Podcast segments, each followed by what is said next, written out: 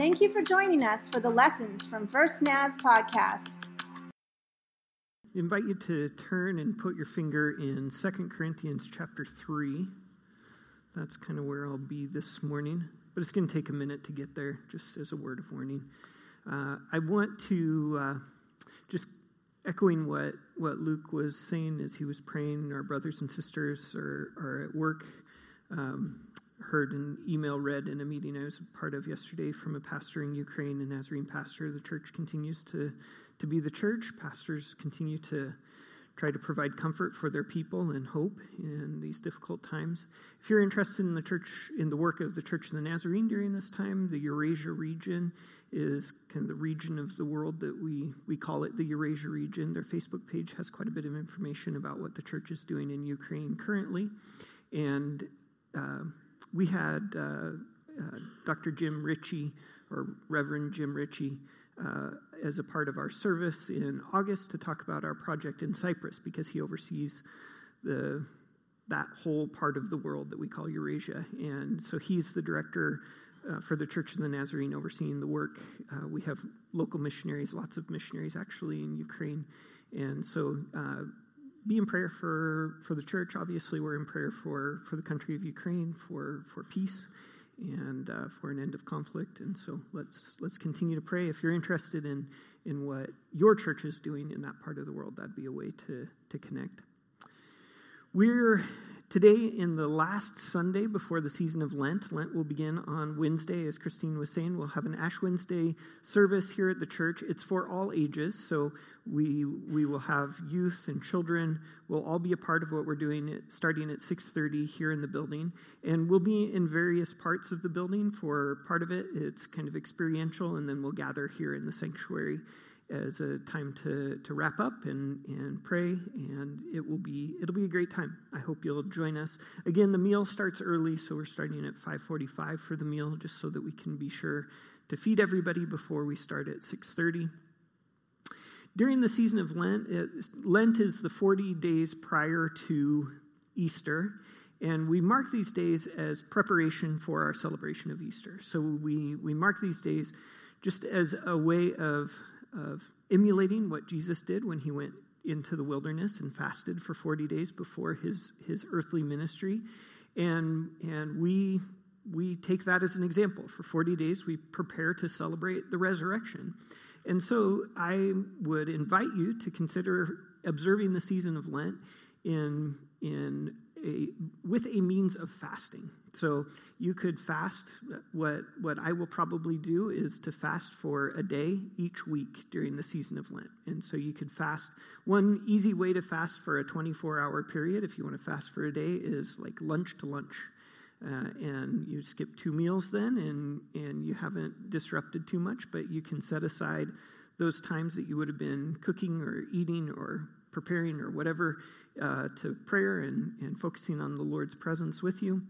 If uh, make sure you drink plenty of water if you if you fast. I just want to say that if if fasting doesn't work for you, if um, fasting from food because of your because of health or activity or or whatever it is, you may you may consider fasting from something for the entirety of the season of Lent. So lots of people fast from chocolate or sweets or whatever they whatever is a temptation to them.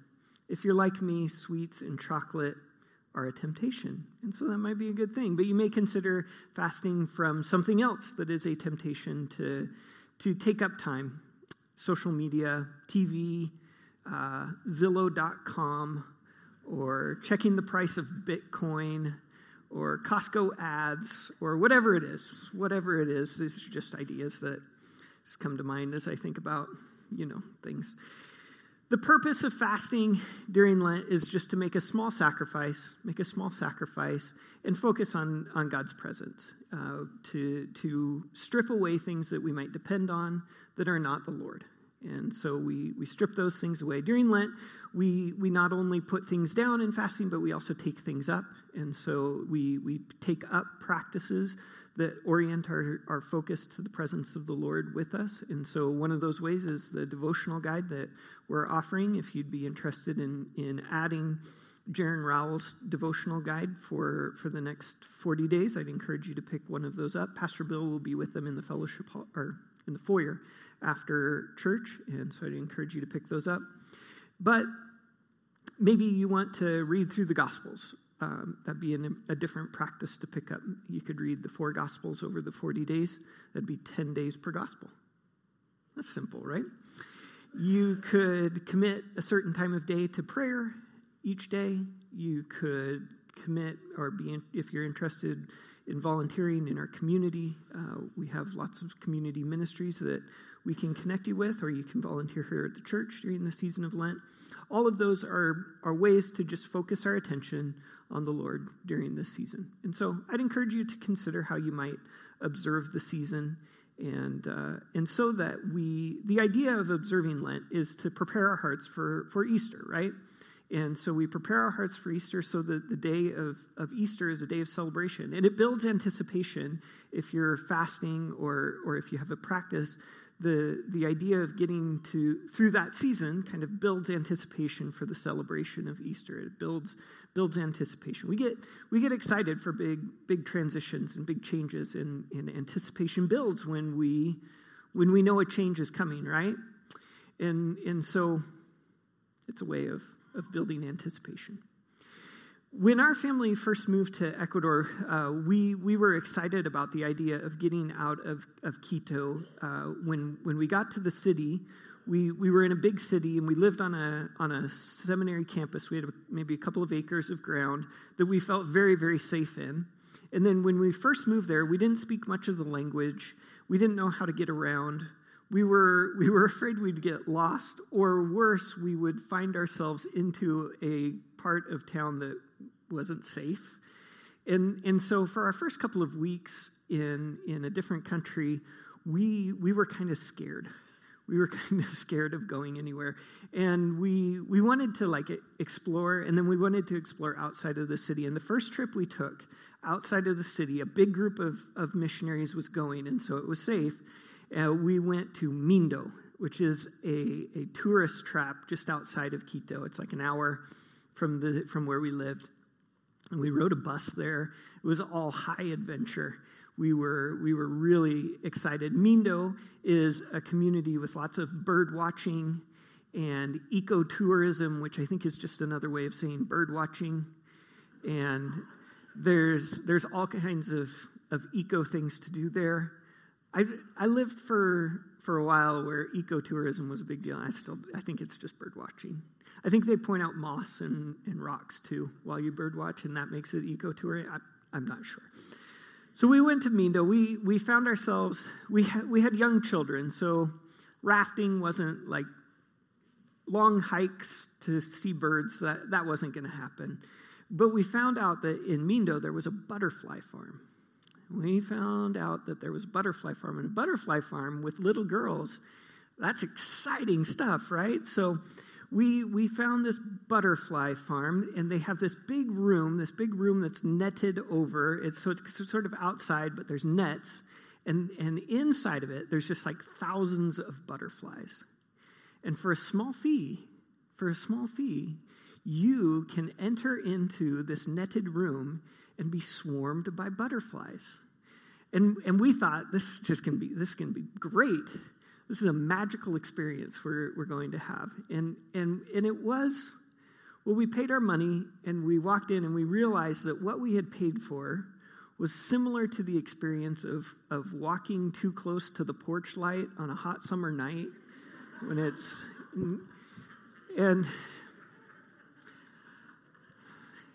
So we had little children. We had small. We had a one and a one, almost two year old, and she wanted to interact with the butterflies. And we were trying to be excited about seeing the butterflies. So we would say, "Look, there's a butterfly." Well, the people at the at the butterfly farm tell you, if you touch the wings of the butterfly, they will die, and it will be your fault that they have died. And so immediately the, the almost two year old she wants to interact with this thing that we're pointing out and we're so excited that and, and her only way of interacting with it is to grab it by the wings and pick it up. And isn't this interesting? And then we were so excited for her to see it. And all of a sudden, we are so excited for her to drop it. and and please don't don't interact with it that way. And then the five year old and the two adults, we were not quite as enthused about touching or being touched by butterflies as anybody else that was there.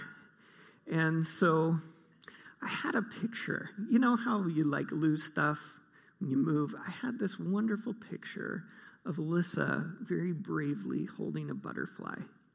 And she almost is making a smile that looks comfortable.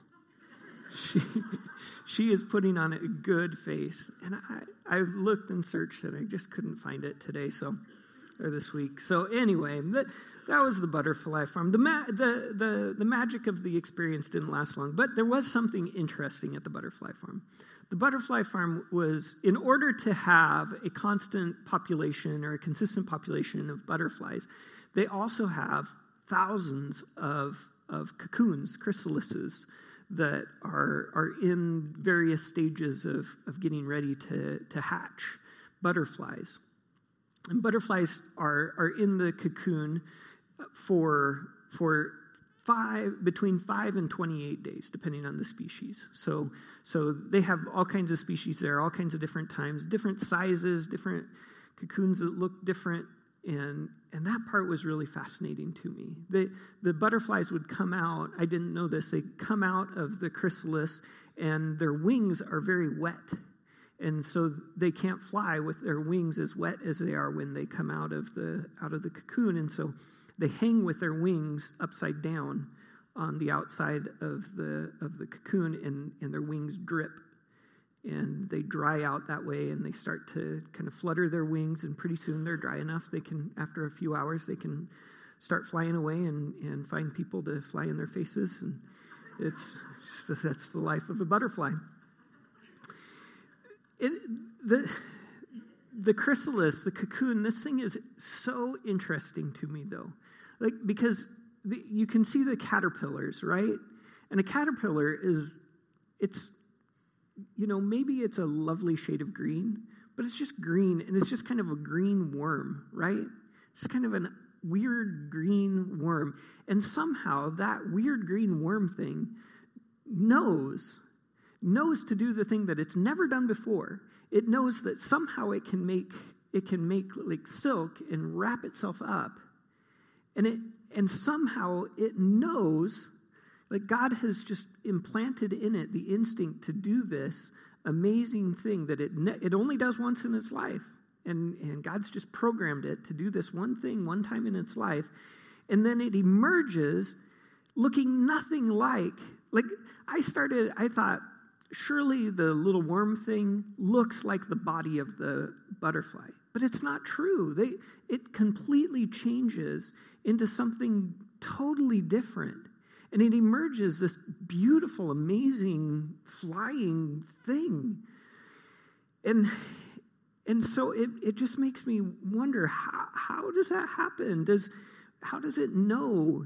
And then, like, we know that if we if it if it goes in and that particular species is supposed to, to be in there for 10 days if you try to take it out after nine days you don't have a butterfly you have a dead insect like it doesn't it doesn't work you can't you can't tell it, stay in there an extra day. You can't tell it, you're coming out early. It, it knows, or God has wired it to transform in this, in this amazing way. And, and so it just is, it's just really fascinating to me. I wish I had that picture. I, will find that. I'm going to keep looking because I'm sure I have that picture somewhere. She's so brave with that butterfly on her finger. Traditionally, the Sunday before Lent, this Sunday is, is known as Transfiguration Sunday. And so the Gospels, the, the stories that tell the, the life of Jesus in the Bible, they all tell a story. Uh, three out of the four of them tell the story of Jesus taking three of his disciples up to a mountaintop. And on the mountaintop, he is, the Bible word is transfigured. And it's the only time growing up in the church, the only time I ever heard the word transfigured was in uh, in relationship to this story from Jesus' life. What happens is that his, his face starts to, to glow white, like light is coming out of his skin, and his clothes change into a brilliant white, the Bible says. And, and then there's a, a cloud descends, and the voice of God is heard, and Moses and Elijah show up, and, and the disciples are flabbergasted, don't know what to do with this experience. And, and this is an important, an important story from the life of Jesus. This is a story that reminds us of Jesus' identity because God speaks from heaven in that moment and, and confirms that Jesus is his one and only Son and confirms that we are to listen to the words of Jesus, that Jesus is an authority according to God the Father. So this is an important, an important story from, from the life of Jesus. I'd encourage you to look at it. I'm not going to read it for you today. You can find it in Matthew chapter 17, the first 13 verses. If you want, put, you know, like bookmark that and read it later today. Uh, but I, I want to talk about this idea of, of transformation and transfiguration because if we if we look through the bible when when we when we look at the bible we realize that jesus is not the first person to have an experience of transfiguration. Would you believe that? There there is somebody in the old testament it's, it's moses. Moses is is in the old testament. He was known to have a face that glowed. It sounds very similar to what Jesus experiences in, in the Gospels when he was transfigured. And Moses' face glowed. I'm going to read you just a little excerpt from the book of Exodus, talking about Moses as he, as he has been up in the, on the mountaintop receiving God's law to, to deliver to the people. Moses hears the voice of God, he sees God's presence, he is in God's presence, and then he comes down off the off the mountain, and and we read this in in this is Exodus 34, 29 through 35, and I, I think it'll be on the screen. It is on the screen here. So it says, When Moses came down Mount Sinai, carrying the two stone tablets inscribed with the terms of the covenant, he wasn't aware that his face had become radiant because he had spoken to the Lord. So when Aaron and the people of Israel saw the radiance of Moses' face, they were afraid to come near him. But Moses called out to them and asked Aaron and all the leaders of the community to come over, and he talked with them. Then all of the people of Israel approached him, and Moses gave them all the instructions the Lord had given him on Mount Sinai. When Moses finished speaking with them, he covered his face with a veil. But whenever he went into the tent of meeting to speak with the Lord, he would remove the veil until he came out again. Then he would give the people whatever instructions the Lord had given him, and the people of Israel would see the radiant glow of his face. So he would put the veil over his face until he returned to speak to the Lord. Now, this is kind of an obscure, strange story from the Old Testament. This is a story that we don't, honestly, there's not a lot of reason to to hear about this story as Christians. We I don't know what we would do with this story if it just were there with no other context given to it. I mean, it speaks to it speaks to the power of God's presence, right? That it could make a human face radiant, as, as, Exodus says. And it speaks to the closeness of God and Moses. It speaks to, to how intimate they were. This has to be miraculous. I think it has to be miraculous because the as as a little bit of a skeptic, my mind wants to say, well, maybe he was just like severely sunburned, right?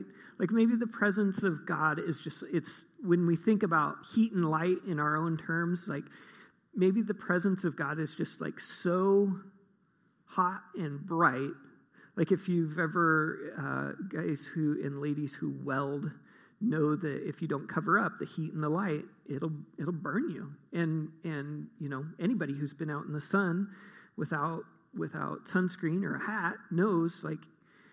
And so maybe it was maybe you know this is my skeptical brain like maybe it's just like third degree burns. He's he is blistered and and almost disfigured because he spent this time um, but I, I, I think, I think the, the children of Israel who were wandering through the desert were familiar with sunburn.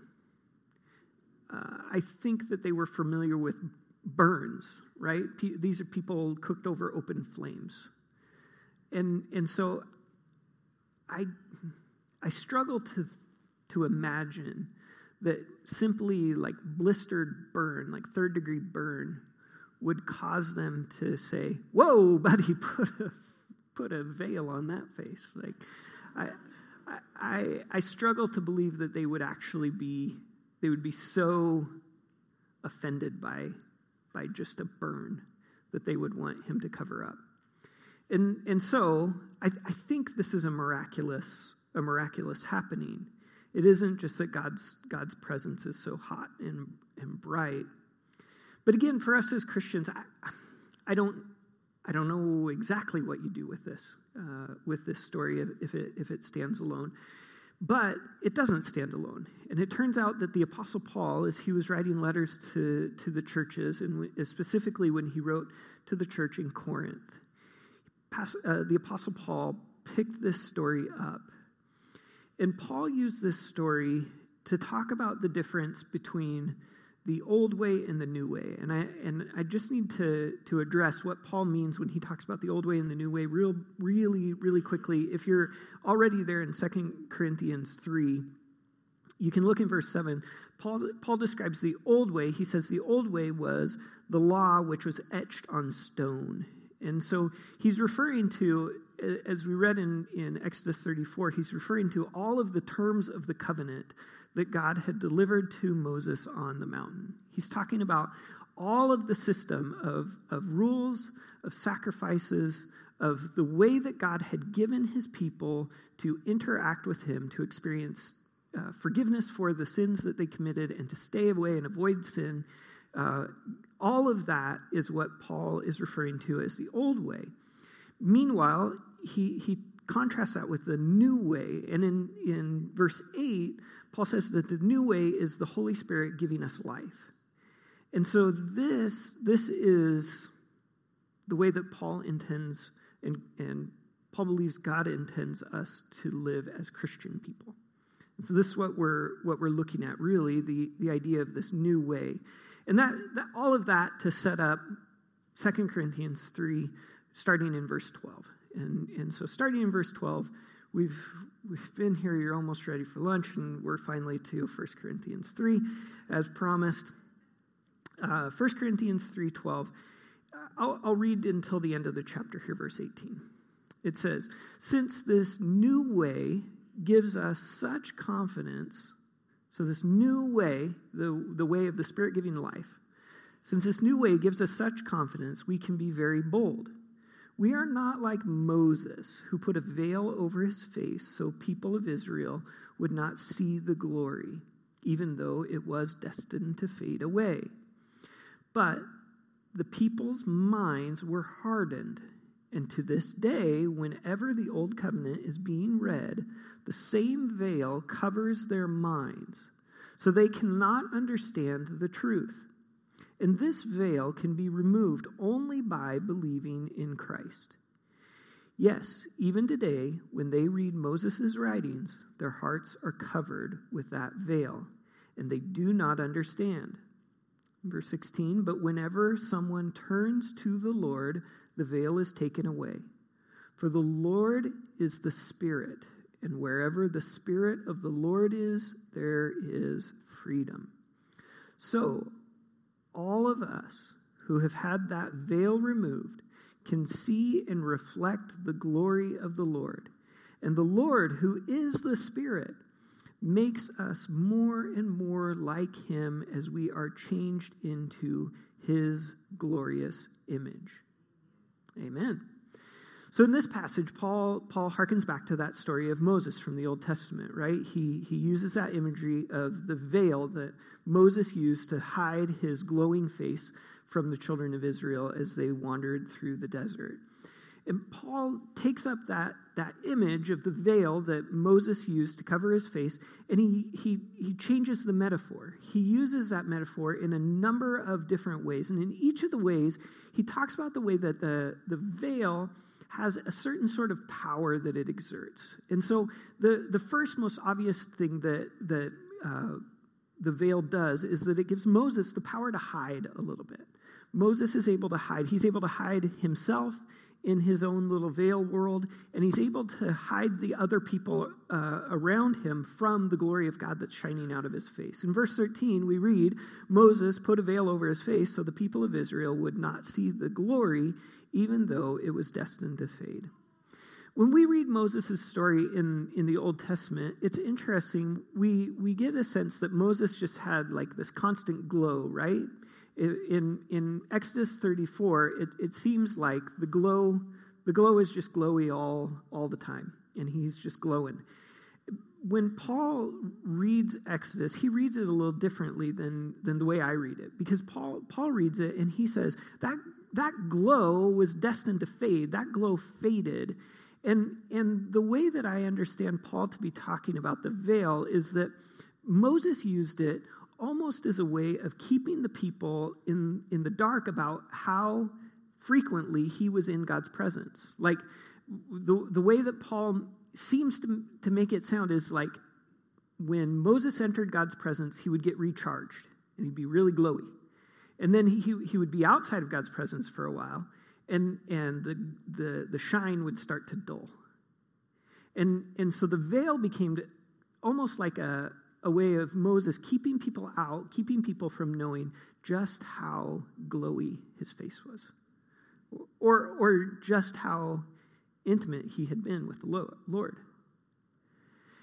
And so Paul sort of sort of indicates that this is this was a trick that Moses had for for keeping people out, for for not letting other people know, oh, you can see on Moses' face he's been in the Lord's presence today.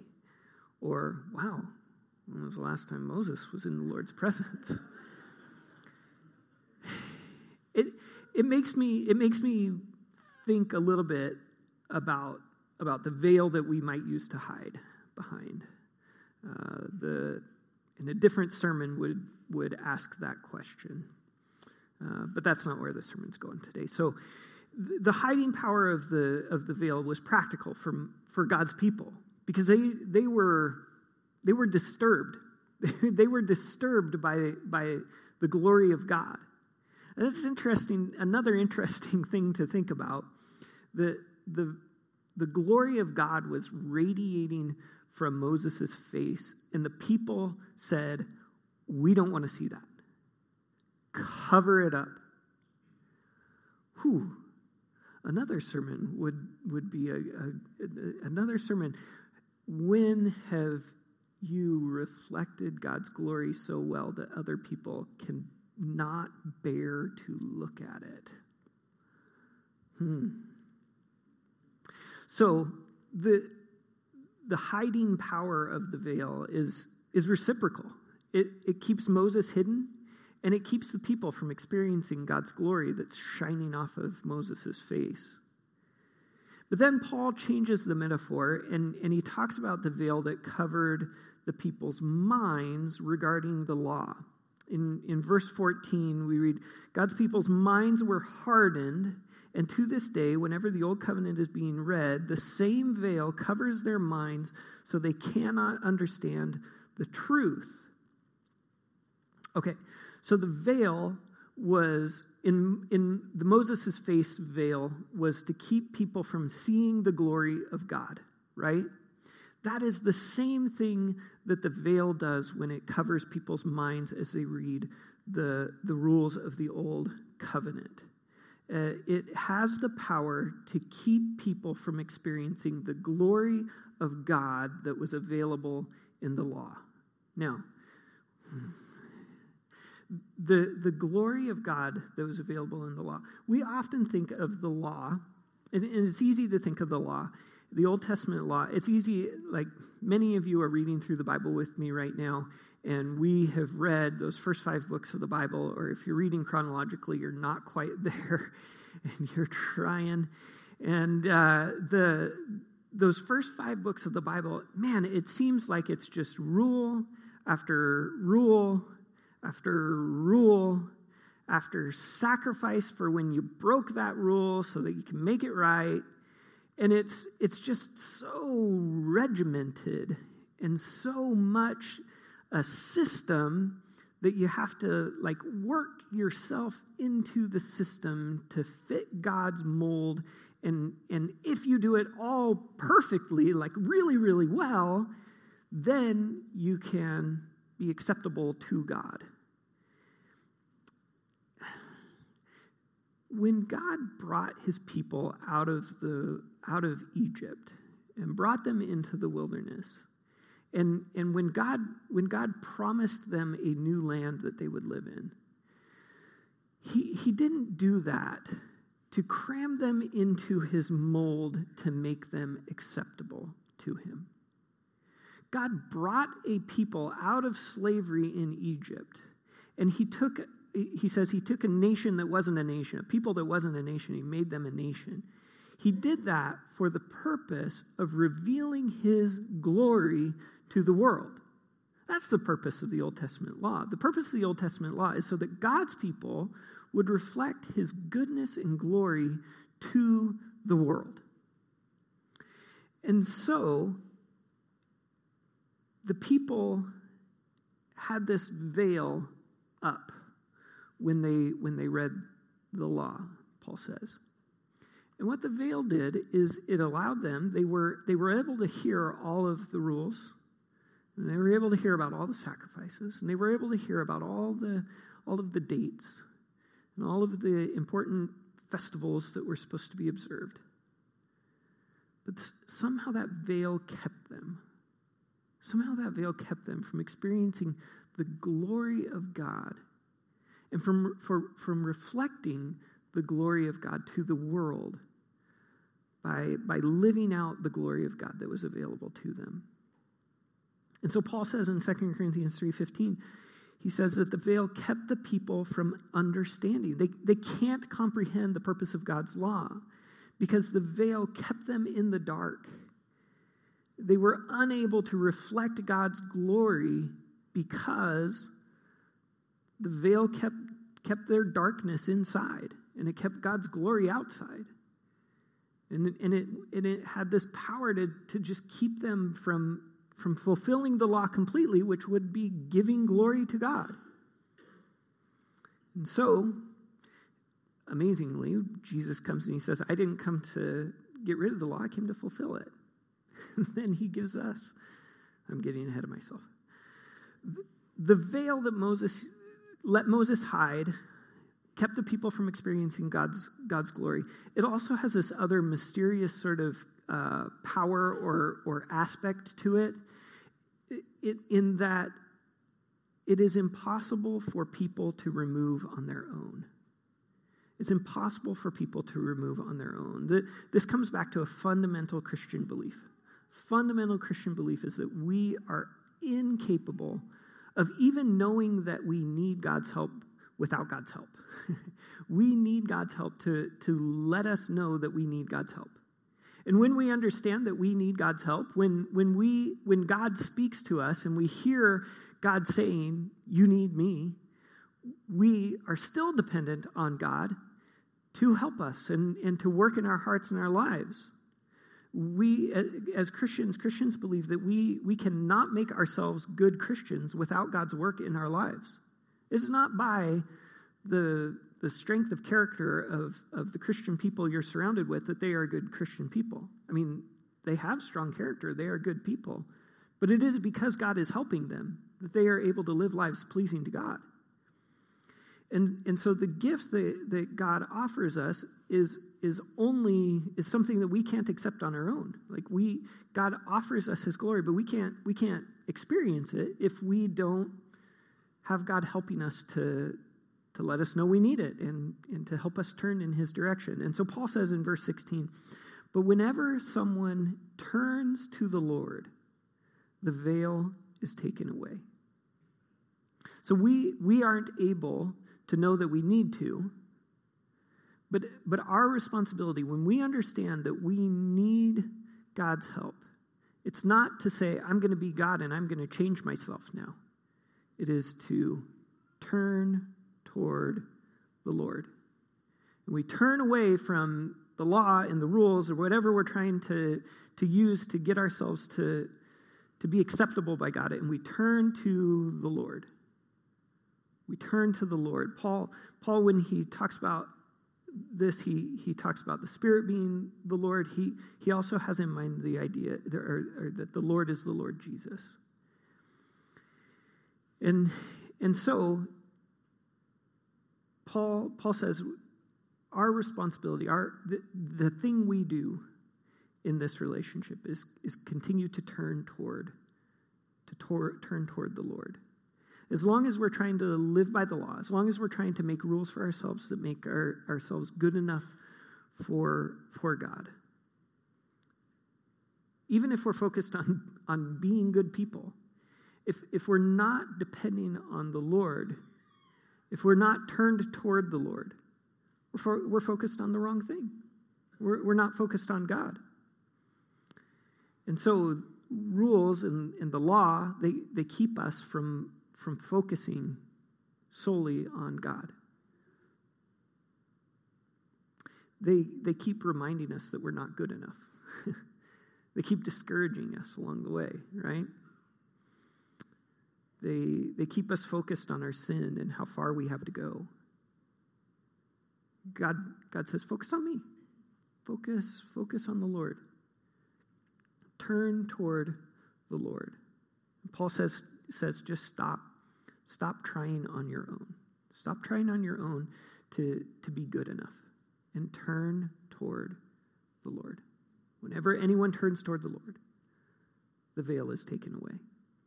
And then he says in, in verse 18, he talks about all of the good things that happen when, when we do that, when we, when we stop trying to make ourselves good enough and we turn toward the Lord. When, when we do that, we, we begin to reflect the glory of the Lord. He says in verse 18, the first part, so all of us who have had the veil removed can see, we can see and reflect the glory of the Lord.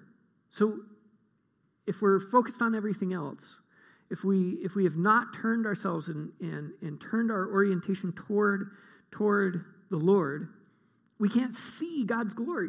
We can't see it. We're like the children of Israel who are trying to obey every aspect of the law, but weren't experiencing the purpose of the law. We, we can see God's glory and we can reflect God's glory. We, you, you could reflect God's glory. You could be so beautiful to somebody else that they say, "Well, put a veil on. I can't. I can't look at you." You could reflect. We as a body, we could reflect God's glory to the LC Valley. And then he says that we become more like the Lord. In the, in the middle part there of verse 18, he says, And the Lord, who is Spirit, makes us more and more like Him. We can become more and more like the Lord. Uh, this is, this is kind of who we are as, as believers. The idea is that we would be becoming more like, like our Savior Jesus every day. We could be a community of people that, that are like Jesus, that offer love without condition, that, that look to, to restore people, that, that is, offers a presence that, that people are attracted to and, and want to experience the forgiveness and hope that is found among us. If we just turn toward the Lord, we could be that people. We could become more and more like Him. And at the end of verse 18, it says we could be changed into His glorious image. We could become so transformed, trans- transfigured, changed, that we could, people would look at us and, and wonder, is that, is that Jay Dirting or is that Jesus? This is the New Testament purpose for, for human beings. I think this is the biblical purpose for, for human beings. God calls out to sinful people, not to remind them of their sinfulness and how far they have to go, not to send them around feeling guilty because they don't measure up. God calls out to sinful, broken people so that they would understand God's goodness and look to his glory and begin to reflect that glory to the world around them. And, and in verse 17,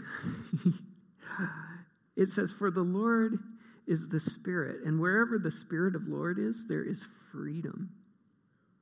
So when we when we begin to reflect the glory of the Lord, see and reflect the glory of the Lord, and to become more like the Lord, and to, to be changed into this glorious image, we find that we aren't we aren't just like trapped and shackled by rules anymore. We aren't we aren't just weighed down by the by the difficulty of trying to be like Jesus. We aren't we aren't like those saints of old that sometimes look like they have sucked on a lemon and haven't cracked a smile in a million years. There, there is freedom in where the Spirit of the Lord is, right? This is, this is an opportunity for us to be filled with joy and hope. This is, this is exciting. This is freedom. It is no longer slavery to sin and death. And so Jesus, Jesus went around believing that his disciples could experience this. He, he believed that his disciples could reflect his glory to the world around them. He, he believed, he believed it so much, he looked at a bunch of kind of ragtag people from all walks of life and he, he said, he had the audacity to say, Follow me. Jesus said, Follow me to people who the rest of the world would look at and say, That's not a person that's ever going to glorify God. Jesus said, Follow me. Follow me. And, and then Jesus had the audacity to say to that ragtag group of, of people who had chosen to follow him, You're going to do greater things than I have done. You're going to do greater things than, than you've seen me do. Paul talked about his own transformation in, in the book of Romans, in, in, his letter to the church in, in Rome, in, in chapter 7, he talks about how for years he had fought to make himself good enough by the standard of the law. And he couldn't do it. And he's a really good person. This is the Apostle Paul. You know, the majority of the New Testament is attributed to him. He's a really good person. He said, I couldn't do it. I couldn't do it. I live by the law, and I, I just couldn't do it. I, every time I thought I could, I couldn't. The very thing I wanted to do, I couldn't do. The very thing I knew I shouldn't do, I kept I couldn't stop doing. And then he says, but then the spirit of life came and took up residence in me. And it turns out that life in the spirit and life in the spirit I can actually please God. I have the ability to, to make God happy and, and to reflect his glory to the world around me. This is, is the change that is made in us. This, this change is true transfiguration, right? I haven't pulled apart the word transfigure. It's, it's not hard to pull apart.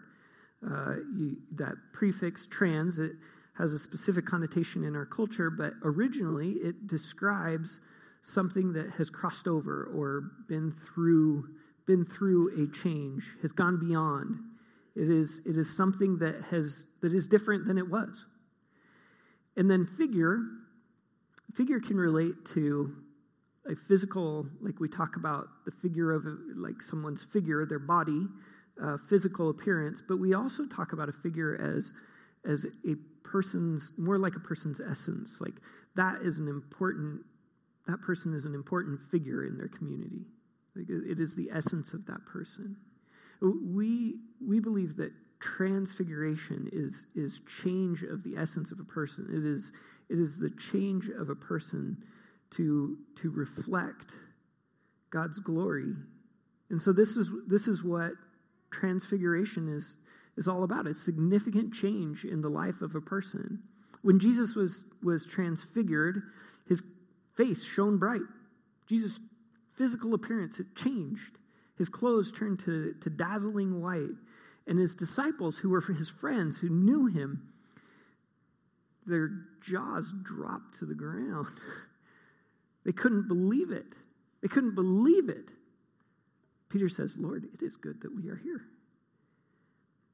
When Moses' face was transfigured, his, his face glowed so brightly that people wanted him to hide the glory of God from them. When a caterpillar goes into a cocoon, somewhere between 5 and 28 days, it, it emerges and it's transfigured into something you would have never guessed that that little worm thing could have turned into. And when a human being stops hiding from God behind a veil and decides that he or she cannot do it on their own, and they turn toward Jesus,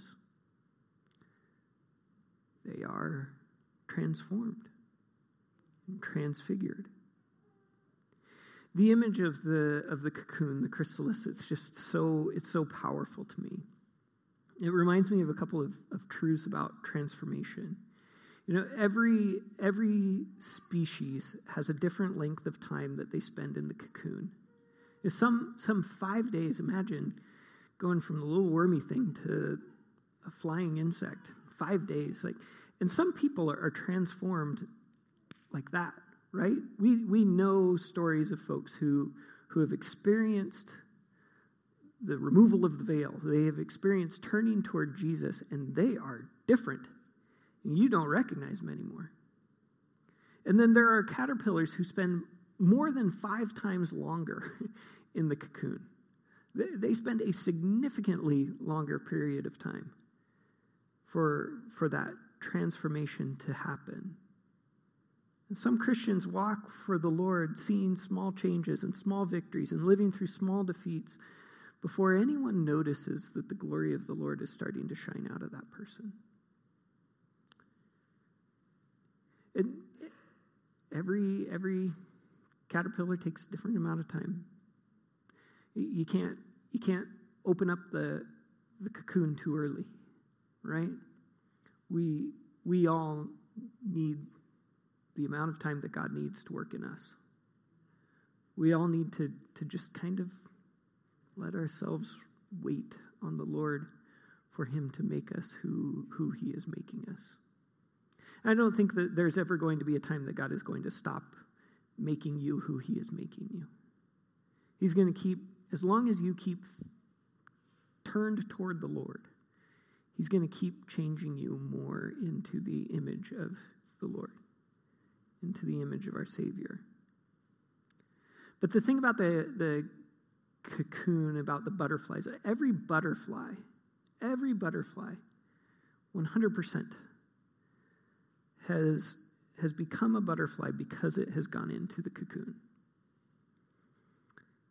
Every Christian who wants to become more like Jesus must make that decision to turn toward him. Every Christian who wants to be to reflect the glory of the Lord must make the decision to, to turn away from everything else and turn only to the Lord and to focus only on the Lord. As, as we approach the season of Lent, I think it would be a great time to decide to, to turn away from anything else and to turn toward the Lord. We're going to be doing that with the practices we take up during the season of Lent fasting and prayer, reading good devotional material, and reading scripture. These are things that, that help us turn toward the Lord and turn away from everything else. And we believe that that's part of the long, the long process. But I, I also think there, there is an important part of, of just saying, now's, now's the time. Now's the time that I'm just gonna, I'm just gonna turn toward the Lord. I'm gonna make the decision today that tomorrow I'm gonna keep working to keep. Today I'm going to make the decision that tomorrow I'm going to keep working toward, turning toward the Lord. And so this morning, I, we're going to have a time of prayer, and I'm, I'm going to invite you to, if you, if you want to make that decision, to keep turning toward the Lord. I'm going to invite you to pray, to welcome the Lord into your heart and your life and help you to keep, keep turning, to turn away from anything else that, that maybe is taking your focus off of turning only to Jesus. Um, we'll, we'll make this altar available. Uh, it's not it's not magical, but many have found that coming to a place of prayer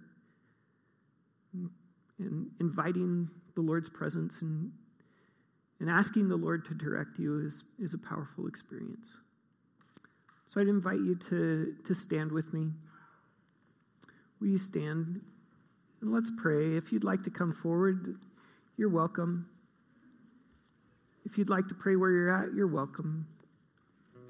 Invite the Lord to help you as you seek to, to turn away from anything that isn't Him and turn only to Him. Let's pray. Our dear Heavenly Father, we thank you. We thank you for your presence that is here. We thank you for your spirit that is speaking to our hearts. We thank you, Lord, that you know you know all of the things in our lives that, that keep us from reflecting your glory. You know, God, all of the things that, that block us, that get in the way, all of those veils that we put up, all of the things that, that we choose to, to, to hide behind, all of the things that separate us from, from you, all of the things that distract us. God, you know everything. And Lord, you desire to help us. Desire to help us to get rid of those things. Lord, you know, you know our, our hesitancy. You know, you know the reasons that we choose to, to keep looking at, at the things that aren't you To keep depending on things that aren't you. Lord, we, we know that you can, you can help us. Because without your help, God, without your help, we cannot, we cannot turn toward you. So, Lord, we pray that you would be at work in our hearts and in our lives. You would speak to us, Lord, about those things that we need to turn away from so that we can turn only to you.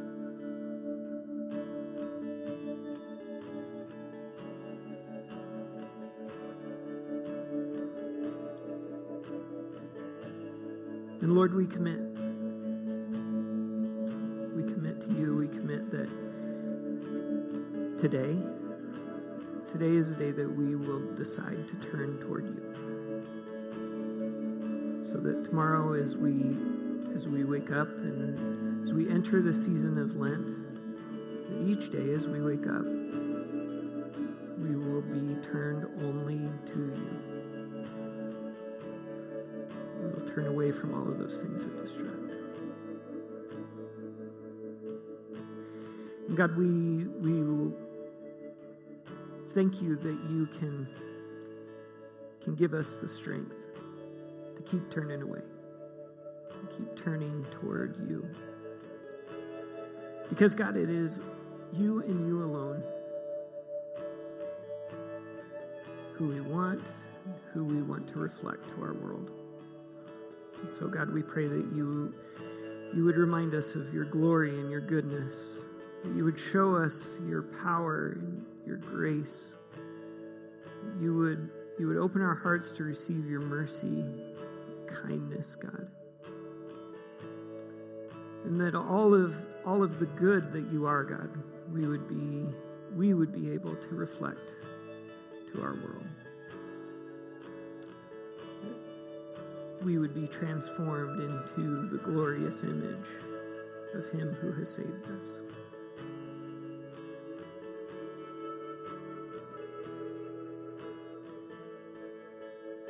Mm, so, God, I thank you for my dear brothers and sisters. As we are attentively looking through our lives and turning to you more and more, God, we pray that you continue to speak. We thank you that you will. As we go into this week, God, we pray that we would continue to reflect. Reflect your glory and your goodness. We thank you, God. Thank you, Lord. In Jesus' name we pray. Amen. God bless you. You are dismissed.